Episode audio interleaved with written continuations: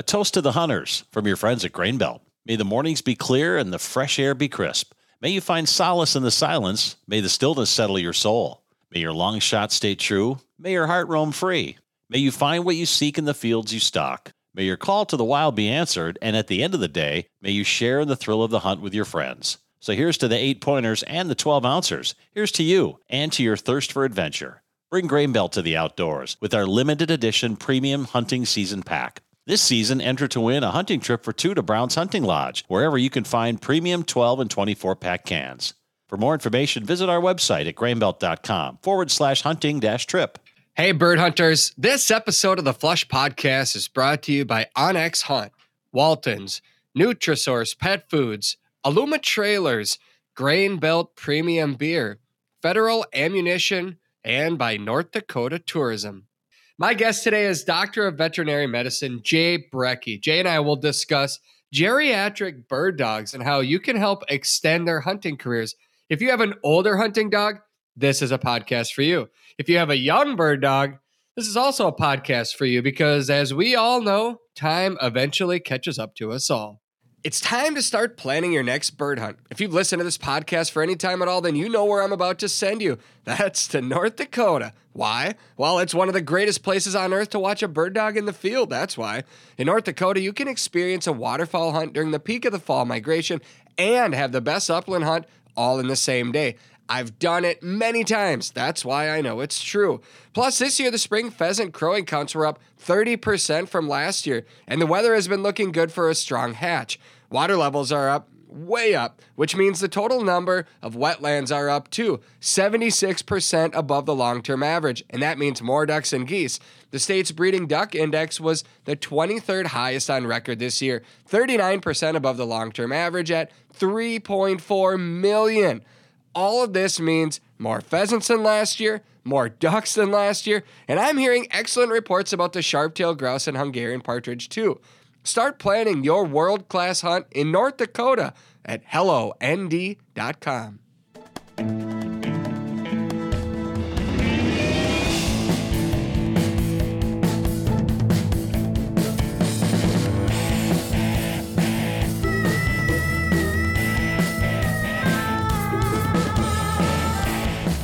Welcome to another episode of the Flush Podcast. I am Travis Frank. I'm your host. Brandon Morton is the man that makes this possible and brings it to us each and every week. I appreciate you, Brandon.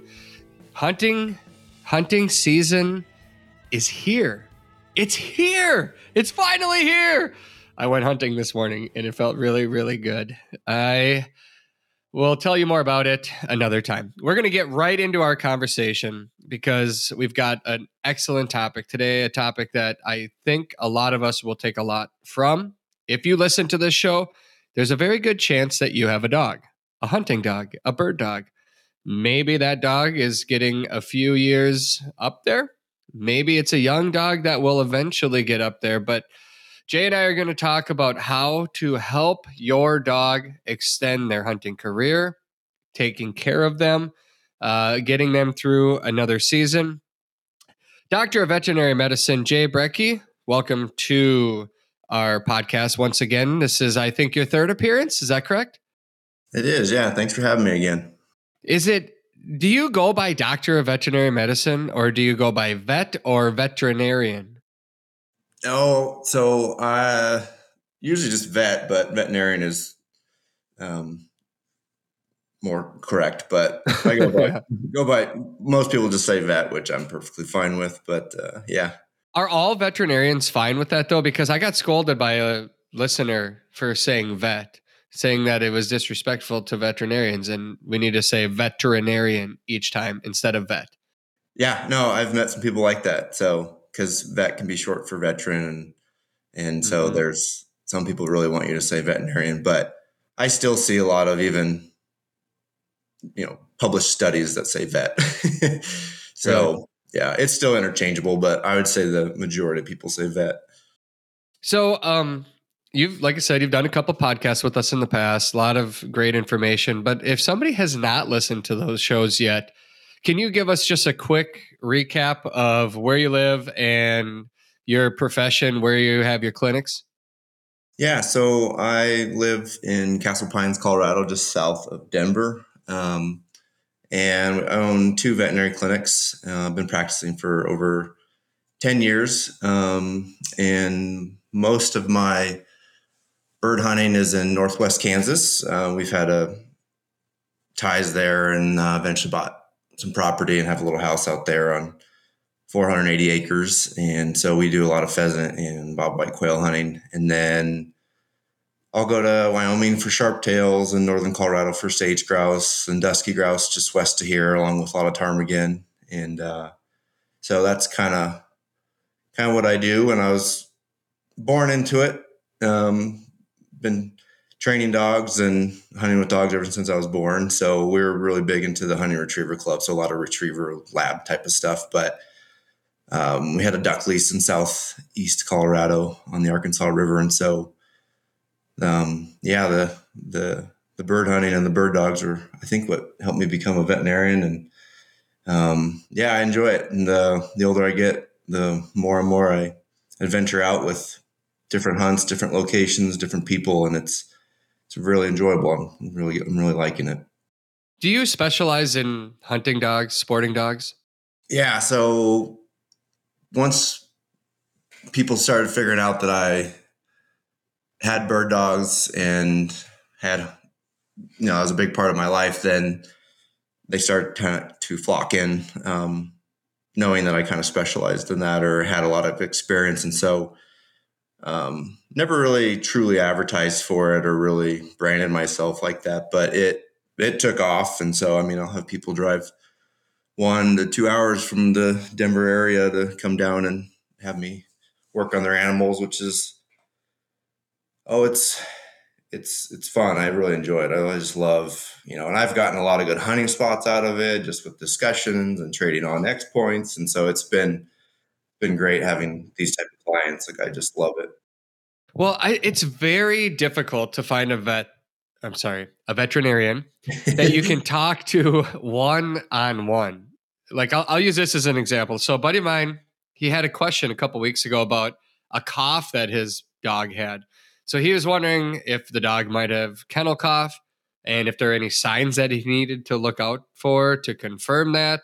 So he called the clinic and they said, You need to book an appointment. He's like, Can I just talk to somebody real quick? He's like, I I don't want to waste your time. I don't want to waste my time. I don't think there's anything to worry about, but I'm just I just want to ask a question. Nope. they had to book an appointment, you know, and like it's frustrating as a a dog owner, a hunting dog owner, because you're out there running these dogs through cover. Like you just have little questions here and there that you want to just run by. And a lot of times, depending on the clinic, you don't know who's going to look at your dog when you get there, you know? And yeah. this isn't a typical dog that you care for in a way that, you know, some Americans care for their dogs. So why is it? I mean, I don't know. I mean, maybe it's a dumb question, but like, why is it so hard to find a veterinarian that you can just call and just ask a question? Yeah, no, that's funny you bring it up because we get that all the time. And, you know, a lot of it is veterinarians still are kind of short staffed. And so I guess there's some vets and a lot of them are now corporately ran and ran. So everybody wants to play by the rules of, you know, not giving medical advice over the phone, booking an appointment, legality reasons, all that. But um, one thing that we do in our clinic is if you are family friend or you do have a hunting dog, it's very easy to make alerts in your medical chart. So if someone calls and my staff sees that, you know, they're a hunting dog and you have a question, then they will usually pass that along to me to where I'll I'll try to call and, and, make that connection just because that's a relationship that I want and want to keep. And yeah. I understand that from the owner standpoint as well. Um, but there's some vets that they just get fired up about that. They they feel disrespected. They feel like everything should be an appointment. And I, I understand that. That's that's fine. But I, you know, if it's family friends or it's the hunting dogs that I work with, to me, I make a effort and everyone that answers phones and emails and texts in my clinic, they know, oh, it's one of his hunting dogs. Pass it on. I always call them. So that's that's if you're if you know that's yeah, that's where you just have to hunt around in your area for veterinarians that are like that because they're out there. They're out there. So it's, hmm. but um, but yeah, there's it's just you know it's everybody wants to play by the rules, and you look at human medicine, and it's always these nursing lines that you talk to and nursing lines, and everybody seems okay with that. But in vet veterinary medicine, everyone wants to talk to the doctor, and but um, so yeah, that's kind of my two cents on that. But it's I get it. I've been on both sides, so I, I see I see what people are saying. So this is this is kind of a, a a different question along the same lines. If if you have that relationship with a doctor, with a veterinarian that you can text and or call and just run the question by like is there anything when you find that person that we can do as dog owners to keep you happy and to keep you answering those questions without having to go through all of the hoops unnecessarily in, in appointments? Um, you mean like locally then? Yeah, probably. Like, I don't know. I mean, is there anything that some of your hunting friends or clients have have given you or done for you that you're like, yeah, I'm gonna yeah, keep hunting spots. hunting spots. Share hunting spots with a vet. There it is. Oh yeah. So uh, I feel like that's a good trade. yeah. No, um, I I agree. Yeah, no, and I, you know, I I see a future for me to have some type of app or separate business that people can contact me from all over the country for questions that they can come to me and bypass, you know, locally. Now, obviously, every state has different rules. You know, here in Colorado, can I give Travis information that lives in Minnesota? Well, I don't know. I have to look into that, but I just think that that would be, you know, a good thing to have. So, because you know, it's people want people, you know, veterinarians with experience. You know, I look back when I was in high school and I was big into football and weightlifting and eating lots of protein and lots of dairy products. And the doctor I had was a swimmer and a cross country and vegan. and um, he just didn't, we were never on the same page, but, uh, you know, he still was the town doctor that I went to. But it's kind of the same thing where I find a lot of my uh, sporting dog clients and they come to me, they're just, they always said that they liked their vet, but they just felt like they didn't get it, didn't understand, and that there was just never a connection. And so that's, that's where, you know, a lot I think the bottom line is if you find a veterinarian that you trust and that understands that you have a bird dog, a, a high performance dog that's out there working in the elements, um, and do what you can to keep that person happy. Yeah, we'll just we'll just leave it at that. All right, let's get to the topic of discussion. So you and I were texting about this a few weeks ago, and you said that you were heading to a class to learn more about older dogs, and I think it was like uh, a specific. There's like a new injection. I forget the name of it. Was it uh, lib Librela lib librilla? I'm yep. not sure how you. Yep. What do you? Yeah, Librela. Okay. Um, so yeah, so it's not even out yet. It's um, made by the company called Zoetis, um, and they are saying Q4, which will be this fall, probably November, okay. December. I'm actually putting in my orders in two weeks. But we've been using it in cats so far. They have a product called Solensia. So obviously, when these new arthritis or pain modality medications or drugs are being are coming out they have to go through all the trials and the fda approval and all that and for some reason the cat one came out first and you know obviously this is for hunting dogs but i just want people to know that when we've been using it in cats it's crazy the results. I mean these cats are jumping up on the counter again. They're getting into people's foods. They're running around. And these are 12 13 14 year old cats that the owners are just in tears and crying about just realizing how much pain they're in and how happy they are now. And they're even saying that their their cats are annoying. And so then Zoetis, Zoetis came out with pretty much the equivalent in the dog because it is species specific. And basically, it's a monthly injection that just stops the arthritis or inflammatory process in, in your joints. And um, and it's I think it's going to be a game changer from just what we've seen so far. When I went to the lecture uh, last Monday. Um, it was put on by a board certified um, veterinary surgeon. That's all they deal with is, is joints, joints and bones. And they went through all the studies, but what really caught my attention was they they did have before and after videos, and it was impressive. Um, now, obviously, I'm not really an impulse vet and don't like to jump on new medications, new things right away, but this one I probably will just because we already kind of know how it works in cats. And then the videos that they showed of these dogs where the before picture, the dog barely gets up and it's walking around. And then the next video, you know, two weeks after the injection, it's running around like a puppy again. And really? um, it was pretty impressive. And so then I thought, well, you know, a lot of these dogs are just going to the dog park or they're just hanging out at the house and they're keeping the squirrel population under control. And but none of them are, you know, going to do what we do, which is, um, which is interesting, just because we, you know, we take our dogs to a whole nother, whole nother extreme as far as, yeah, you know what they do. And so, I mean, in the dog world, we're talking about high end athletes here, oh, right?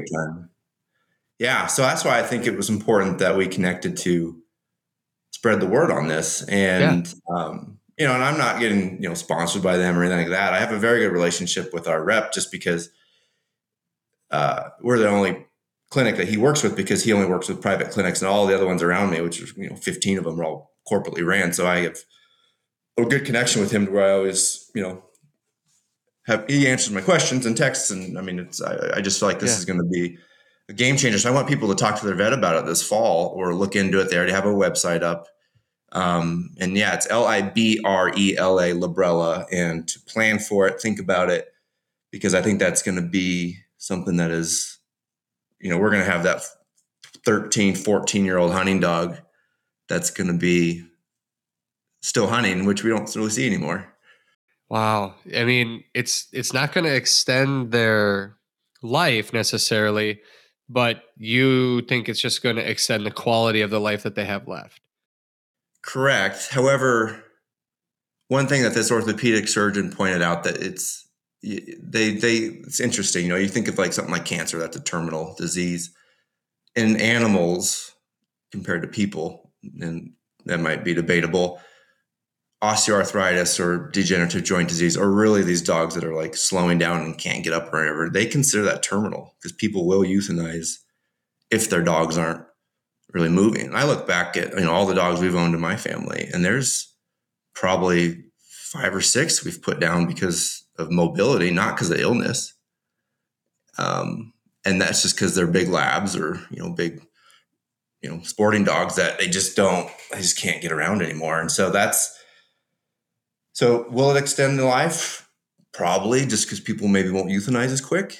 Um, but you're right as far as it's not going to be you know a fountain of youth, but it definitely will help these dogs get around more to where it'll prolong that. Hmm. How old are your dogs right now? Yeah, so the, why I'm so interested, I have a dog that turns nine next month, and I've already seen arthritis changes, and then I have a puppy. She's one and a half, and so I have both sides of you know speediness and recovery and i see just the, the huge difference of eight years. Yeah so that was that was our our text back and forth is you know you're talking about helping we can talk about how to help people prepare their dogs that are getting older. There's a lot of other things that we will dig into here starting right now beyond the injection that you just went to learn about but um, just you know for you a nine year old dog to me that's like yeah you're getting up there but you still have i think or hope that you still have several at least a few really good years left with that dog. I mean what are your expectations of a bird dog and how long they can hunt or should hunt? Yeah so the my nine year old which is a uh, german short hair pointer female she's spayed and I think the key with, and I've ran her pretty hard, hunted her pretty hard. And um, I would say that the biggest thing I see it when they get to the, be this age, besides all the different medications and, you know, anti-inflammatories, Rimadyl, all that kind of stuff is just their body condition score and how you really take them out and you, you know, warm them up and slowly get them back into the um, you know whatever activity you're going to do for the day. And a lot of us will just open up the back of the truck and boom, go. And even though that's easy and probably more practical, but you should technically probably get them out on a leash and just kind of walk them around a little bit and then just kind of do some short walks and then go. Mean, I think warming up is important. And then weight management. I can't emphasize enough on weight management how these dogs that come in that are truly overweight, because it's common when they get older, they're going to gain weight. But if you can manage that and keep that down, then, you know, those joints just aren't carrying all that weight. I mean, think about a 60 pound dog. They hold 60% of their weight on their front legs and 40% on their back. So, okay, so that's,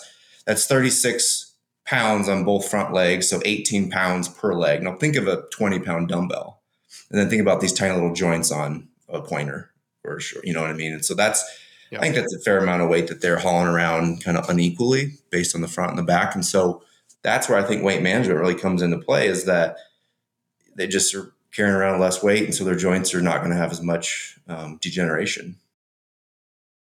Hmm. Um, let's see, where should we, where should we start here? What are you doing with your nine year old dog right now just to prepare for this hunting season? Yeah. So last year was the first time that I finally saw her really kind of slowing down. So let's say she was eight. And more specifically, she has a new limp to like her front left leg. And just for anybody out there, as a veterinarian, and even you know the orthopedic surgeon that we work with, what we call non-specific four-limb lamenesses, which is either wrist or carpus, elbow, shoulder, or sometimes even the neck. Like think about when you have a tweak in your neck, you'll feel it in your arms. So these dogs, if they're walking on their front legs and they have a tweak in the neck, it'll look like a front leg limping, but it's really the neck. So keep that in mind for everybody out there. But they're very difficult. Like back legs are simple. You know, you got a knee issue, you got a hip issue, and you know, I, I just feel like it's it's easier to diagnose, easier to treat. But these front leg ones are just very difficult. And so that's where I'm experiencing, I just can't pinpoint it. She responds well to anti inflammatories. I know she's getting older. I have a good weight on her. And so that's why now it's like, okay, I need to start giving her some injections and considering this new Librela that's coming out this fall and really try to say, okay, I'm now going to prolong everything because I want her to hunt till she's 14 or 15. And so what I'm actually planning on doing is, um, another type of injection that's actually been out for a while, and we also use it in horses. is called Adequan. So a lot of people actually might be familiar with Adequan, but it's an injection that you do um, pretty much monthly. You first start out by giving it, you know, every four days as a as a loading dose. But uh, Adequan is um, is a um, it's a it's a cartilage support injection that you give either in the muscle or like a vaccine, and it systemically will go to all the joints in the body and almost rehydrate the cartilage. It slows the cartilage destruction. It promotes repair, improves the texture of joint fluid, which kind of helps with increasing your comfort and mobility. And they actually extract it or get it from the uh, cartilage in the in the windpipes or the trachea of cows. So at the slaughter plants, you know, the meat will go to us, and the tracheas this company buys, and so they extract it. And this this is a good good product that people can consider and ask their vet about, and um, because this right here truly will increase longevity of the joints, specifically the cartilage. Because within the joint, you have to remember you have a lot of enzymes. You have catabolic enzymes, which are enzymes that are bad. They're going to destroy everything. They're going to tear it down. Erosion type of concept. And then you have your anabolic, which is going to be building it in, building up and um, rejuvenating, and, and it's good for the joint. And so, a lot of the things that when we talk about with these joints, including this supplement, um, a lot of the glucosamine supplements, a lot of it comes down to decreasing the bad enzymes, increasing the good enzymes. And so, the thing about this Adequan is they even say that you can use it in dogs that are one, two, three, even before you see anything, because they, it's been proven to prolong and keep cartilage healthier. And so I, I kicking myself for not doing it five, six years ago for my short hair. But now I know I'm going to start using it on my one and a half year old just because I truly believe in it. I know it works. I've seen it work in horses and I've seen it work in dogs. And so that's something that a lot of um, you know bird doggers that are listening to this should consider talk to your vet is what's called Adequan because I think that's that's that's key. I think that that's that's What do you? How do you spell that? A D E Q U I N. Interesting. Sorry, A D E Q U A N. Sorry, A N, not I N. Um, are there any reasons not to do it? I mean, is it an expensive supplement? Well, it, Um, it can be, but the nice thing about Adequan compared to this Librela is that you can actually the first time you go into the vet, your vet or the technician can show you how to do it, and then you can take it home and then do it yourself. So that eliminates the technician appointment fees, the doctor fees, and you can do it at home.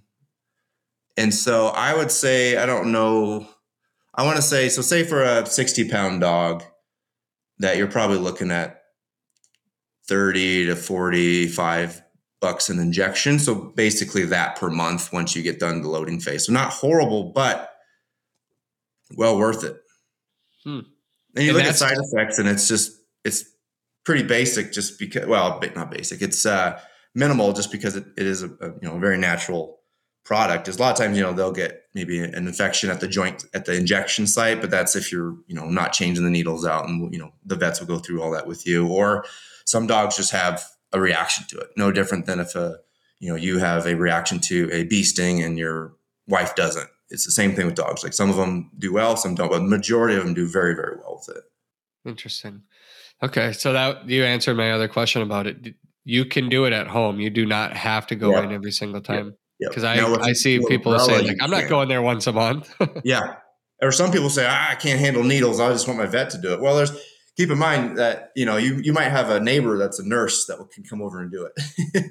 Uh, Sure. so anybody that's comfortable with needles, and there's YouTube videos all about these, you know, doctors and nurses. I mean, we want people to do it at home. The flush. So fast, it hardly seems real. So vivid, the moment freezes in time before erupting in a blur of spurs and feathers. It's why we changed the way upland loads are built with Prairie Storm. Exclusive flight control FlexWad technology and a mix of copper plated lead and flight stopper pellets combine to create dense, deadly shot strings through any choke. Longer shots, more power, fewer missed birds. Only from Federal.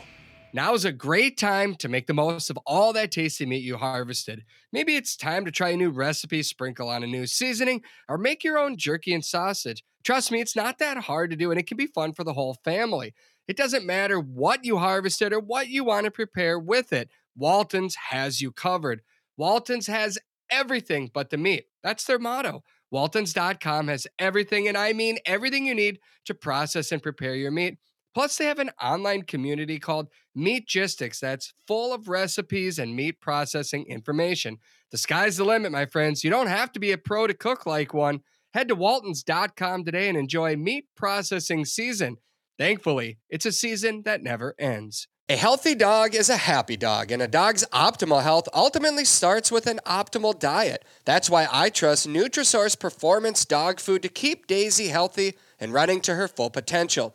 Nutrisource now has a full circle feeding plan that can help your dog achieve their full potential too. The full circle feeding plan revolves around their entire lineup of Nutrisource dog foods that contain their Good for Life system. The Nutrisource Good for Life system is packed with probiotics, prebiotics, and proprietary minerals that work together to support your dog's heart health and gut health. By combining this system in all of their dry foods and wet foods, you can rotate carbs and proteins like chicken, beef, fish, and lamb to meet and exceed your dog's needs and accelerate their natural desire to eat. Plus, their toppers like kombucha add even more health benefits for our dogs. Learn more about Nutrisource dog foods and the benefits of their full circle feeding plans at NutrisourcePetFoods.com. What per- what percent of your clients are are doing this already? Oh, uh, a lot of the sporting dog ones, is because I, I talk about that. But percentage wise, uh, it's not, you know, we see a lot of geriatric dogs, but it's not many. I would say, unfortunately, just because people don't want to do the needle thing. But um, I would say probably 10 or 15% of my clients. But it's, it's something that I'm pushing more and more now just because of what I'm seeing. I actually, we had the, um, the company come and, and do a lunch and learn for our staff uh, two months ago. And it's just something you kind of forget about when, you know, these old dogs come into the clinic and you, you know, you give them their vaccines and you talk about blood work and this and that, and then you kind of forget that this is even a, an option. Um, so not many, but it's going to start to increase. We're, we're doing a big push on it because I truly feel it's going to be a game changer. Oh, that's awesome. Because I you can I do, both together. Yeah, I mean, oh, you can take both together, the Librela and the Correct. Um, now the Adequan? problem with yeah, the problem with Librela is we legally can't send you home with a bottle and say, "Hey, do this every month," because Librela in um, reproductive animals, young animals, or then which translates over to people, so women that are pregnant or trying to get pregnant, it actually can alter a lot of the um, some of the cells that are used for for growth. And so that's that's why it's you know an older animal. So, so we can't for liability purposes we can't send it home with people because if they accidentally injected themselves and that's liable yeah. No, so that's the downside that. with that one is you have to go every single month that's 12 visits a year Do you think a lot of veterinarians are going to start carrying and promoting this as it grows? I mean, it, it's not out yet, obviously, the Librela. yeah i do just because i've seen it happen with the cat version and because there's such good responses with minimal side effects that it, it's popular already and it's going to just boom so Okay, what is a what is a PRP injection? Yeah, so that's another alternative. That's it's called platelet-rich plasma. Um, now, platelet-rich plasma basically is going to be a treatment that you get that you know listeners can have for their dog. That's a specific joint. So, say that your Vizsla has a bad right knee, or your lab has a bad left hip. Your your veterinarian can draw the animal's your own animal's blood and we put it in a centrifuge to separate the plasma, the red blood cells, white blood cells, because we only want the plasma. Um, and we can actually inject that straight into the joint. And platelet-rich plasma basically is a um, anabolic um, protein, or has a lot of growth factors. It stimulates tissue healing, it reduces inflammation. It helps recruit a lot of repair cells. I mean, the, the science of it is very detailed, but just remember that it's it's just very good for the joint for taking away the bad and bringing in the new. And so you can you can actually inject it right into whatever joint your veterinarian discovers by X-rays or ultrasound or what you notice is the limping issue. Um, usually, the animal has to be put under sedation for that, just a little, just a touch of sedation, just because it is going to the joint. And sometimes they'll, they'll move and we don't want that. And you do it and then what we do at our clinic um, because we're fortunate to have an orthopedic surgeon that is comes in weekly and he he does these just because he's got the machine and the centrifuge and the testing tubes is we do it and then we repeat it a year later then every two to three years after that. So it's kind of a it's nice you don't have to keep doing it and in people it's becoming more popular it's just that insurance companies weren't really covering it compared to like a knee surgery they'll cover. So a lot of people were going to whatever their insurance would pay for. But in dogs, it's still, you know, for our if you wanted like both hips done, I mean, it's still, you know, it's less than eight hundred bucks. That includes both hips, sedation, everything. Which you know, people, it's you know, from what I've heard, three, four, five grand. So I think it's a good option if you have a dog where you know, like, hey, overall, it's pretty good, except this one spot, and that's that's where I think you should talk to your vet about PRP or find a vet that can do that is because that's their, that's their own that's their own blood, their own um, you know growth fact. That's their own good. So there's, there's nothing potentially harmful that would be going into the dog's body. no, just just injection site infection if it's not a clean situation or you know clean needle or all that. But that's I mean, just make sure you're, you're find a good vet that's you know proper medicine on that and i think another thing to take away too is that this prp and the adequan both those usually take four to six weeks to really kind of kick in and work um, the Librela what we talked you know they're seeing early as seven days you know all the way up to 30 days of a response so a lot quicker um, and so that's something to consider too is that that first month or two, you have to just be patient. But I, I've seen a lot of dogs where, I mean, I remember a case where it was an older Vizsla that had just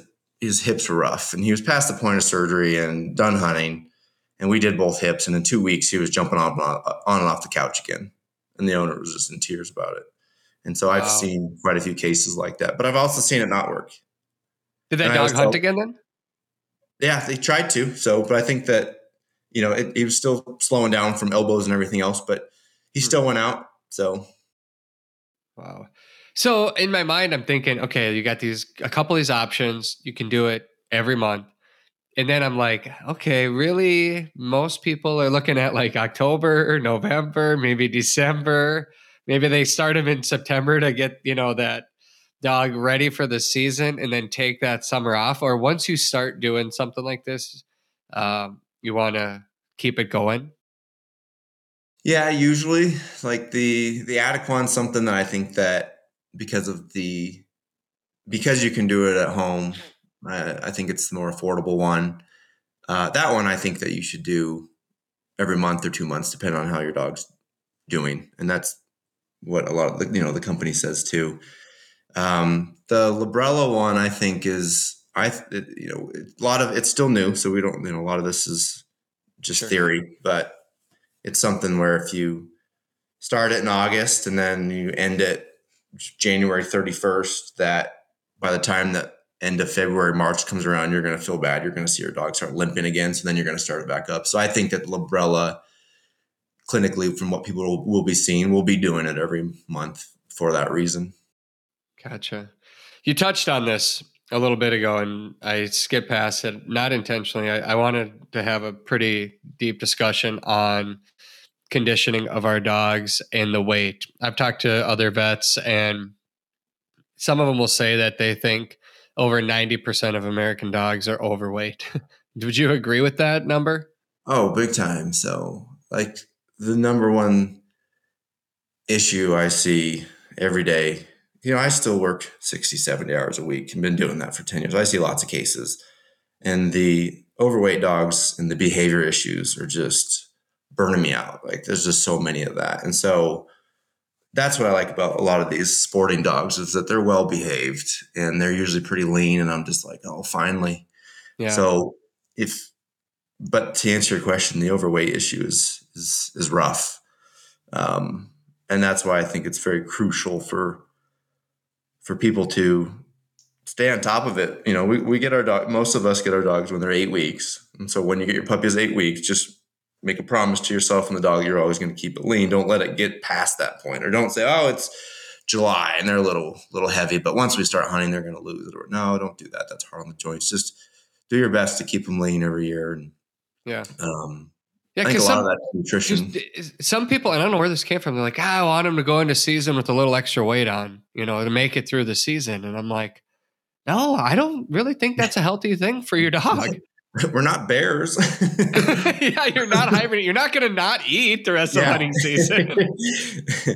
uh, yeah, no, I think that, that that's. I mean, technically, they might be right as far as calories, but you don't want to be burning off fat. That's just full of ketones and it's real acidic. That's not good for you. And then it's obviously not good to carry around that weight and then get active. And then you, yeah, you're going to lose it. But that's no, that's not a good concept. I don't like that. I mean, t- typically in most dog breeds, if you see the back two ribs, that's what you want, right? Yeah, and then when you you know have an aerial view on top of them looking down, you know you really want to see them have kind of a nice tucked up waist. Um, and then, uh, yeah, you know, a lot of it with the hunting dogs that you want to see the, you know, the back ribs. And then some of the labs, they'll have such a thick skin and thick coat that you might not see that. But if you can feel the ribs, and as you kind of run your fingers along the ribs, if they really have a good divot, but you can't see it, that's a good weight. And then if you see them tucked up kind of right in the waist, that's that's good.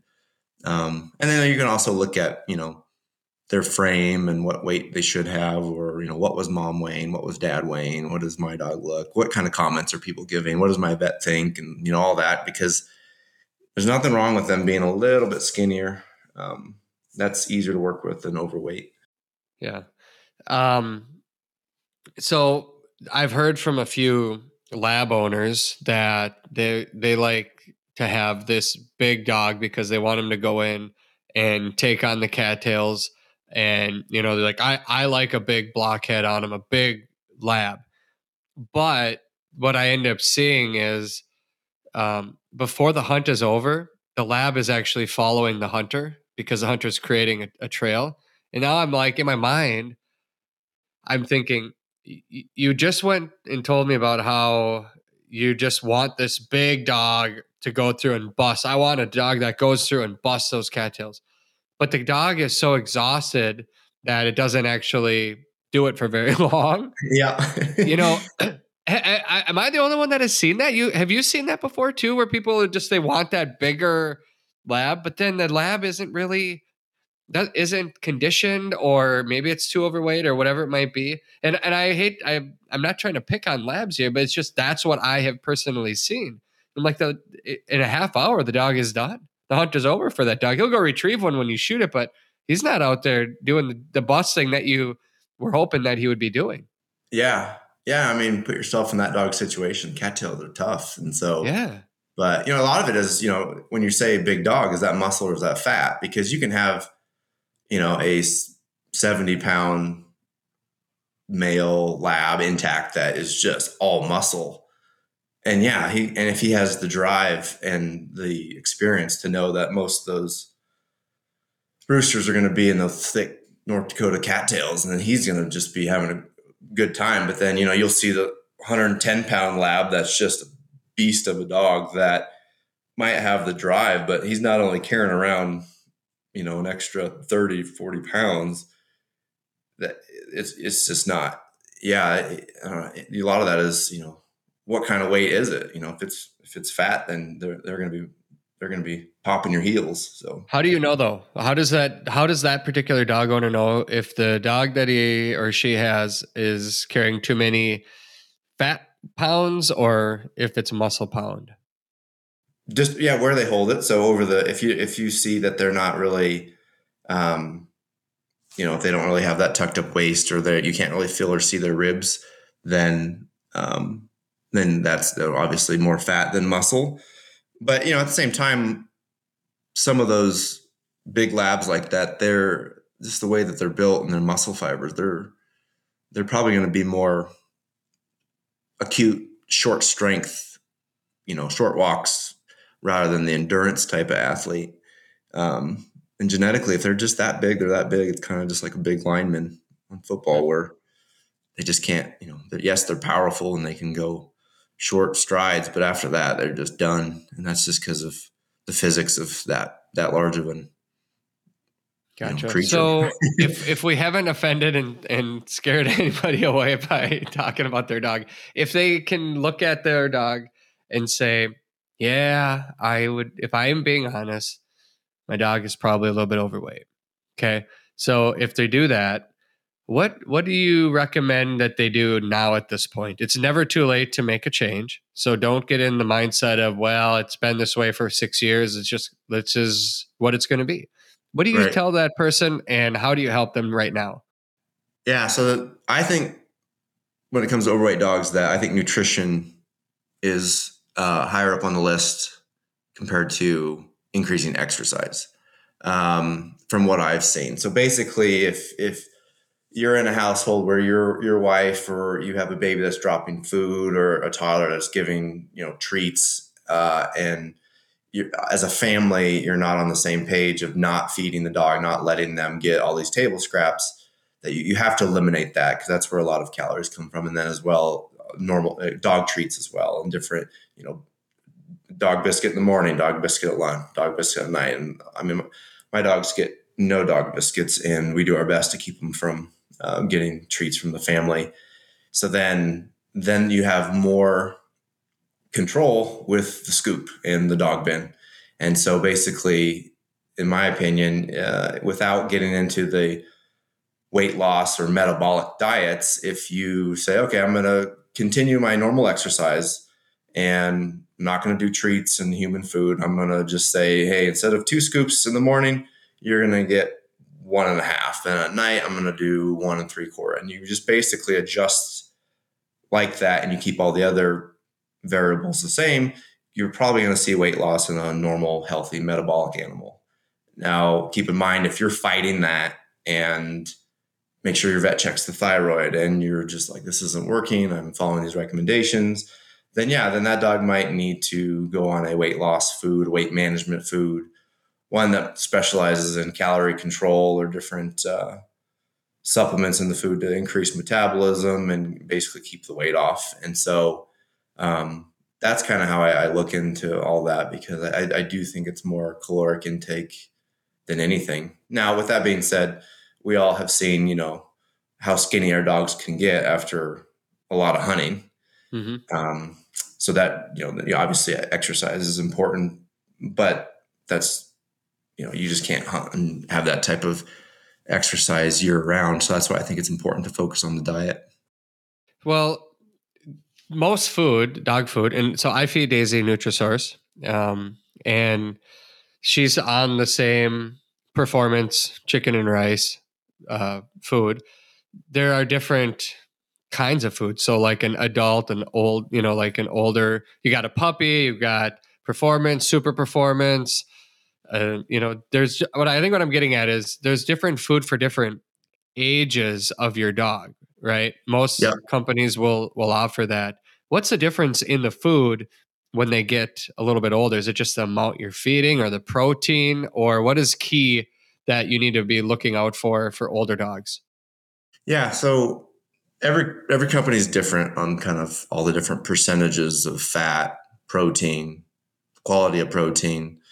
Um, older dogs, you know, they might add in a glucosamine, have less percentage of fat, and so basically they've just proven and have done research on at this age this I wouldn't say breed. They they classify it as small, medium, large, giant breed dogs. So let's just say your your um, setters uh, medium size. That then they say at this age we have proven that it needs this amount of protein, this amount of fat to help maintain a, a healthy weight. And there's some vets that really get into that. I never have, just because I, I there's so much other things that go into it, like we already spoke about, and then obviously you have the genetic factor. Sure. And so I, I just find that um, you really have to experiment and try all the different types um, to see how they respond because even though you know you might say well my lab just turned seven and the vet says it's a senior and i'm going to go buy the nutrisource senior yeah. Okay. well, Jay, here's an interesting thing. So I was at Pheasant Fest this past winter, and I had somebody come up to me, and we were talking about dog food, and he because he knew that I feed Daisy Nutrisource, and he said, "Hey, I just wanted you to know." I was having health issues with my dog and she was getting seizures. And the doc, the vector told veterinarian told me to switch dog food try different dog food. He goes, I switched to Nutrisource and my dog has never had a seizure since. Have you ever heard of that before where dog food can cause a seizure? Um, no, not really. I mean, I think seizures are something where a lot of people will try to point to different things that can cause it. But I, I will say that I've probably had a handful of cases, um, many that, well, it's a handful probably that um, that we've tied certain things and, and, even a couple to seizures, yeah, by changing of, of diet. And a lot of that might come down to the protein, because the protein will then be metabolized into nitrogen, um, which can be a trigger for seizures. So if you do find a, a food that has maybe a different type or lower protein that the dog handles very well, and that's not lowering that seizure threshold, then then you have success of stopping the seizures. And so that's definitely a possibility. Um, you know, even like there's even some dog foods that are coming out with neurologic focused foods, which again, I, I honestly, I kind of nutrition's kind of boring to me. Um, as a vet, I'm, I'm never really into it, but I just know that they're trying to make food pretty much for every type of cause, every type of issue, and so they they they found different foods or different combinations of how they make it that are supposed to decrease neurologic issues. And so yeah, so I think that it's a it's it's possible. Okay, so you've got a food that you trust, right? You you're feeding a dog and you believe you're giving them the right amount. Um, you've got an older dog, you want to make it a great hunting season. What else can be done? You you mentioned glucosamine. What what do we need to know about glucosamine?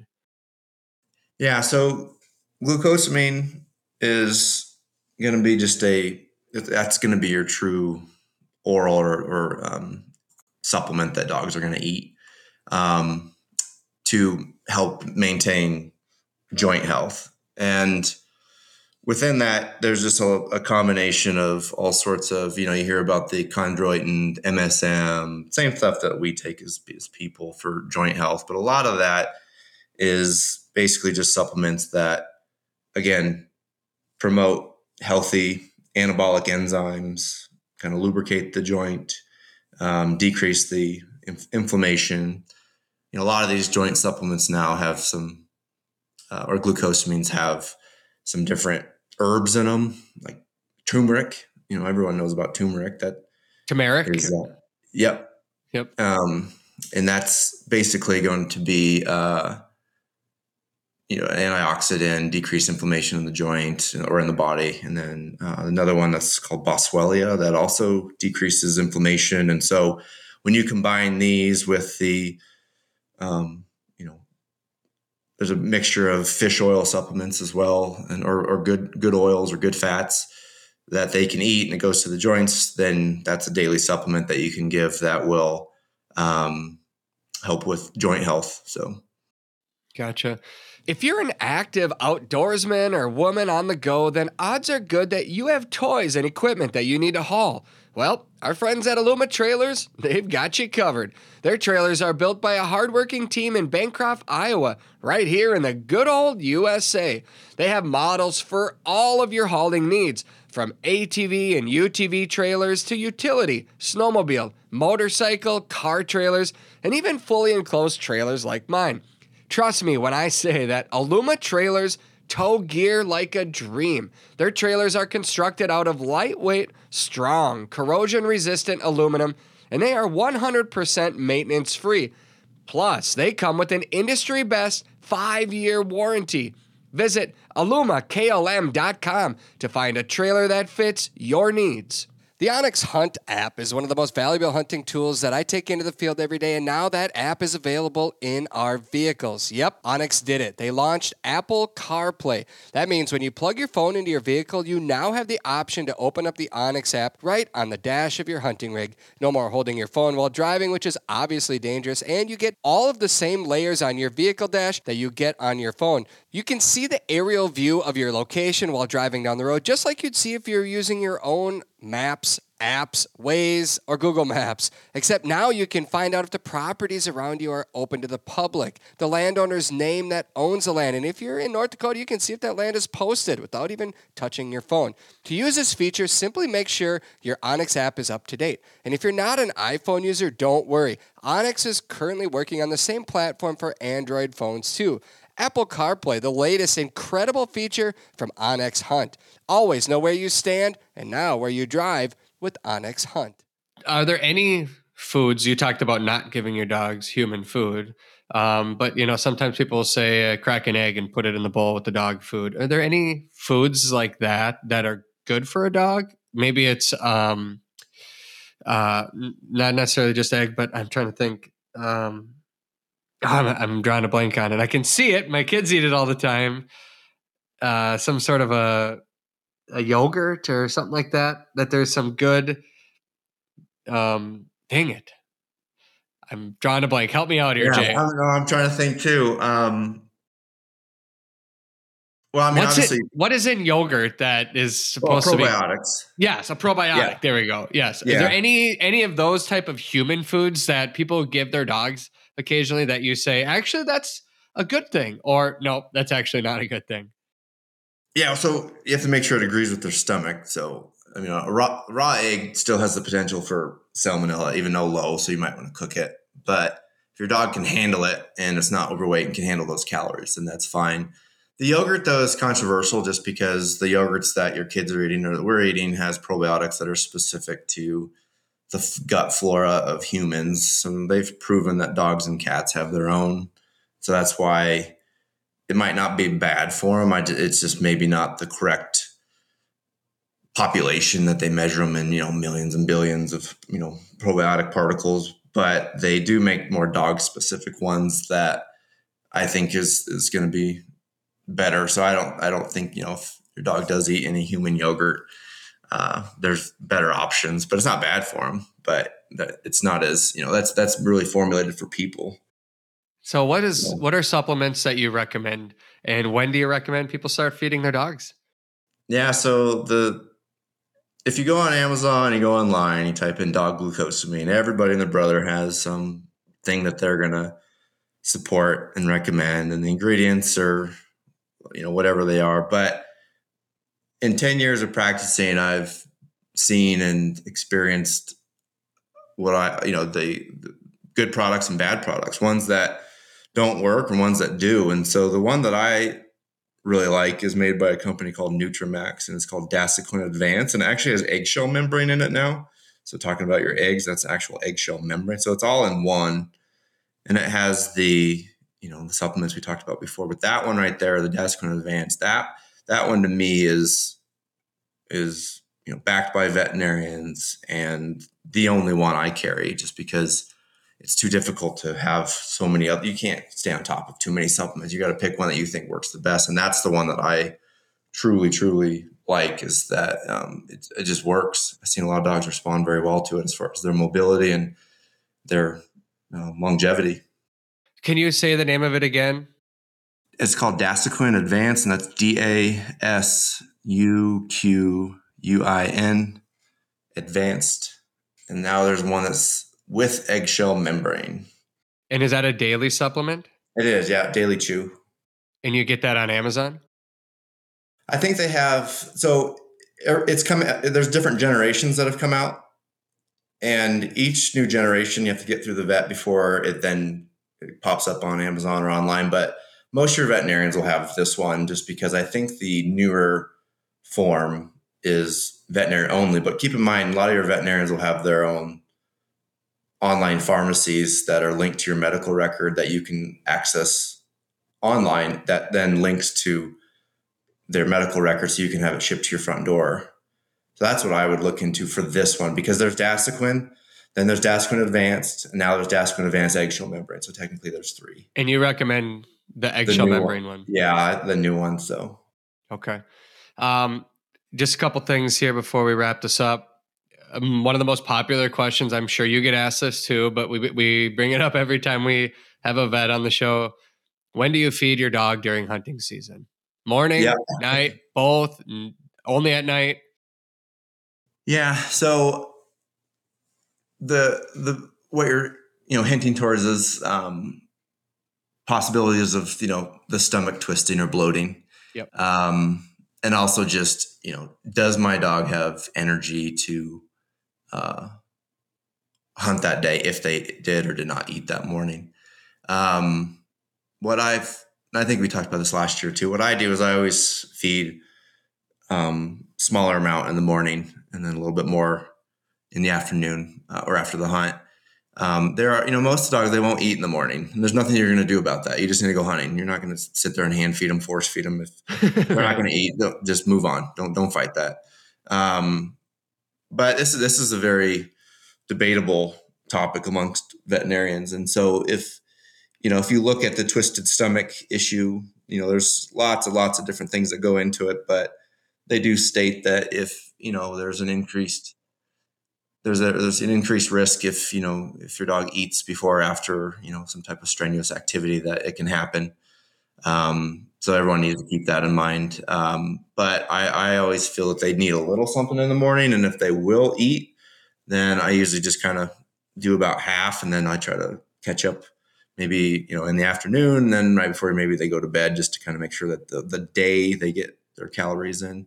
Um, and so that's what I personally do. But there's I know a lot of vets, are, or not a lot, but many vets, and some people that um, they just don't feed at all in the morning just because they don't want to risk it. And that's yeah.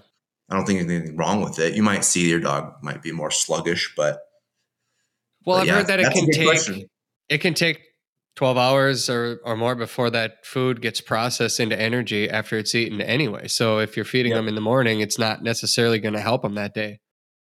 Nope. Yeah, and every dog has a different type of digestive um, you know time frame and every food has a different time frame as well. So there's that's yeah two variables that you don't you have no idea about but um, yeah a lot of that food you know it, it, can still be in the stomach and some of it maybe gets utilized but maybe you know, you know the protein might but the fat won't just based on you know what's metabolized first. So but i would say just like you know just like when uh well, I remember when I played high school football, um, every Thursday night we'd have team dinners and it was lots and lots of pots of pasta.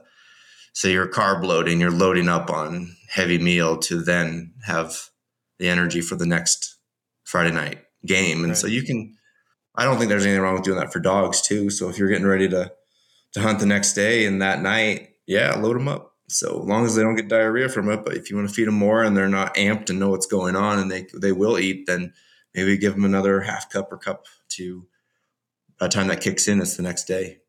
So one thing that I've taken with on hunting trips since they came out with it, Nutrisource has it's called kombucha. yep. It's like the kombucha that that humans drink, but kombucha, and it's it's a topper. It's a bone broth topper. Um, it's full of a lot of like helpful things that help with the um, if it's dehydration or if it's antioxidants or digestive issues or things like that. Like it's just a lot of good things that go into it. Plus, if you have a dog that doesn't want to eat, sometimes they get, I don't know if it's stressed out or whatever it might be, but I've seen dogs that just will not eat during a hunt. That can put them over the edge.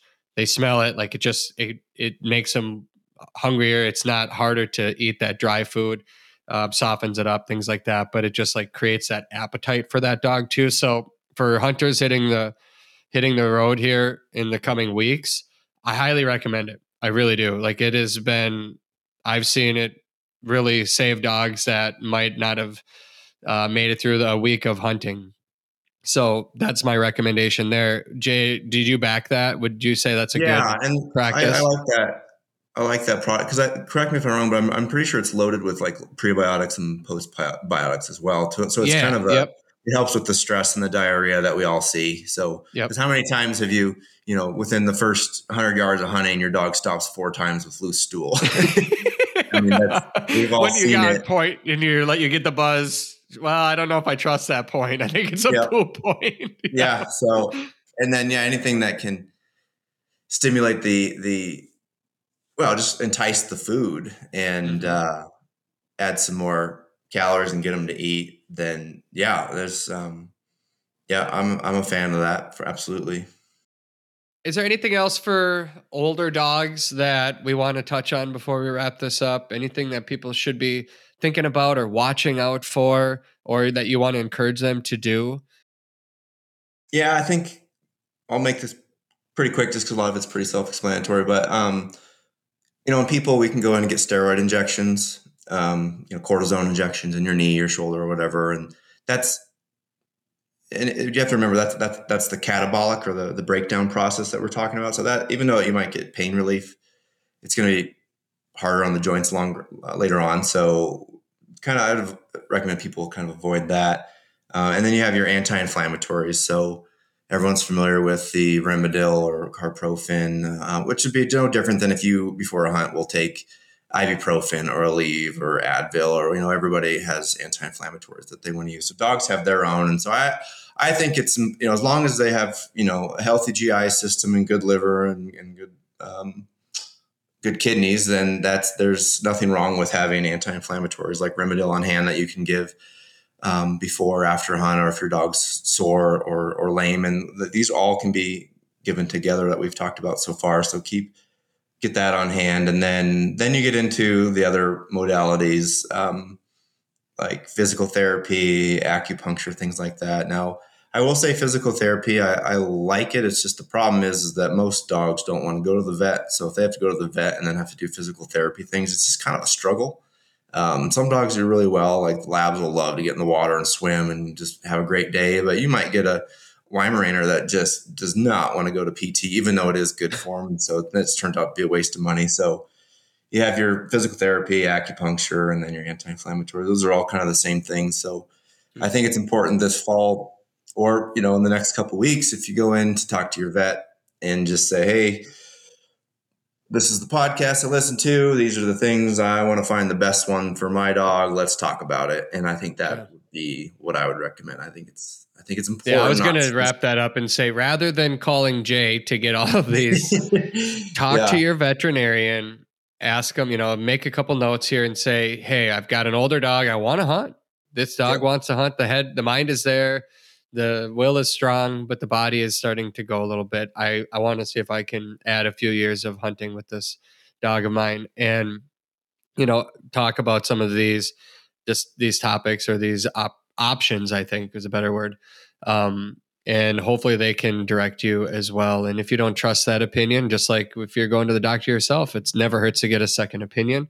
Yep. Uh, Jay, I, I will say this, you know, heading onto the field, painkillers or anti-inflammatories, like you said, is there just one that you would say, this is what I would take, this is what I do take out there, so that people can look for it during a hunt, and you know maybe it's a long hunt if they're heading out west and they want to hunt for eight, ten days, that they come prepared. Yeah, I think Rimadyl is my go-to. I just I like it. It just works. You know, there's a lot of other brands. People have probably heard of Previcox, uh, Deramaxx, Metacam, Galliprant, list goes on. But Rimadyl to me, as long as your dog doesn't have any health issues or any reactions to it, that's a good one to have in your first aid kit. Perfect. Wonderful, Jay. I know you've got some big hunts coming up. I hope that they are fantastic for you. I appreciate all of your knowledge and willing to take some time away from a busy clinic to share with us. It means a lot. So thank you. Yeah, thank you, and good luck with your hunting season as well. I appreciate that. It's here. We're hunting. And I hope you are too. We'll be back next week with another episode of the Flush Podcast.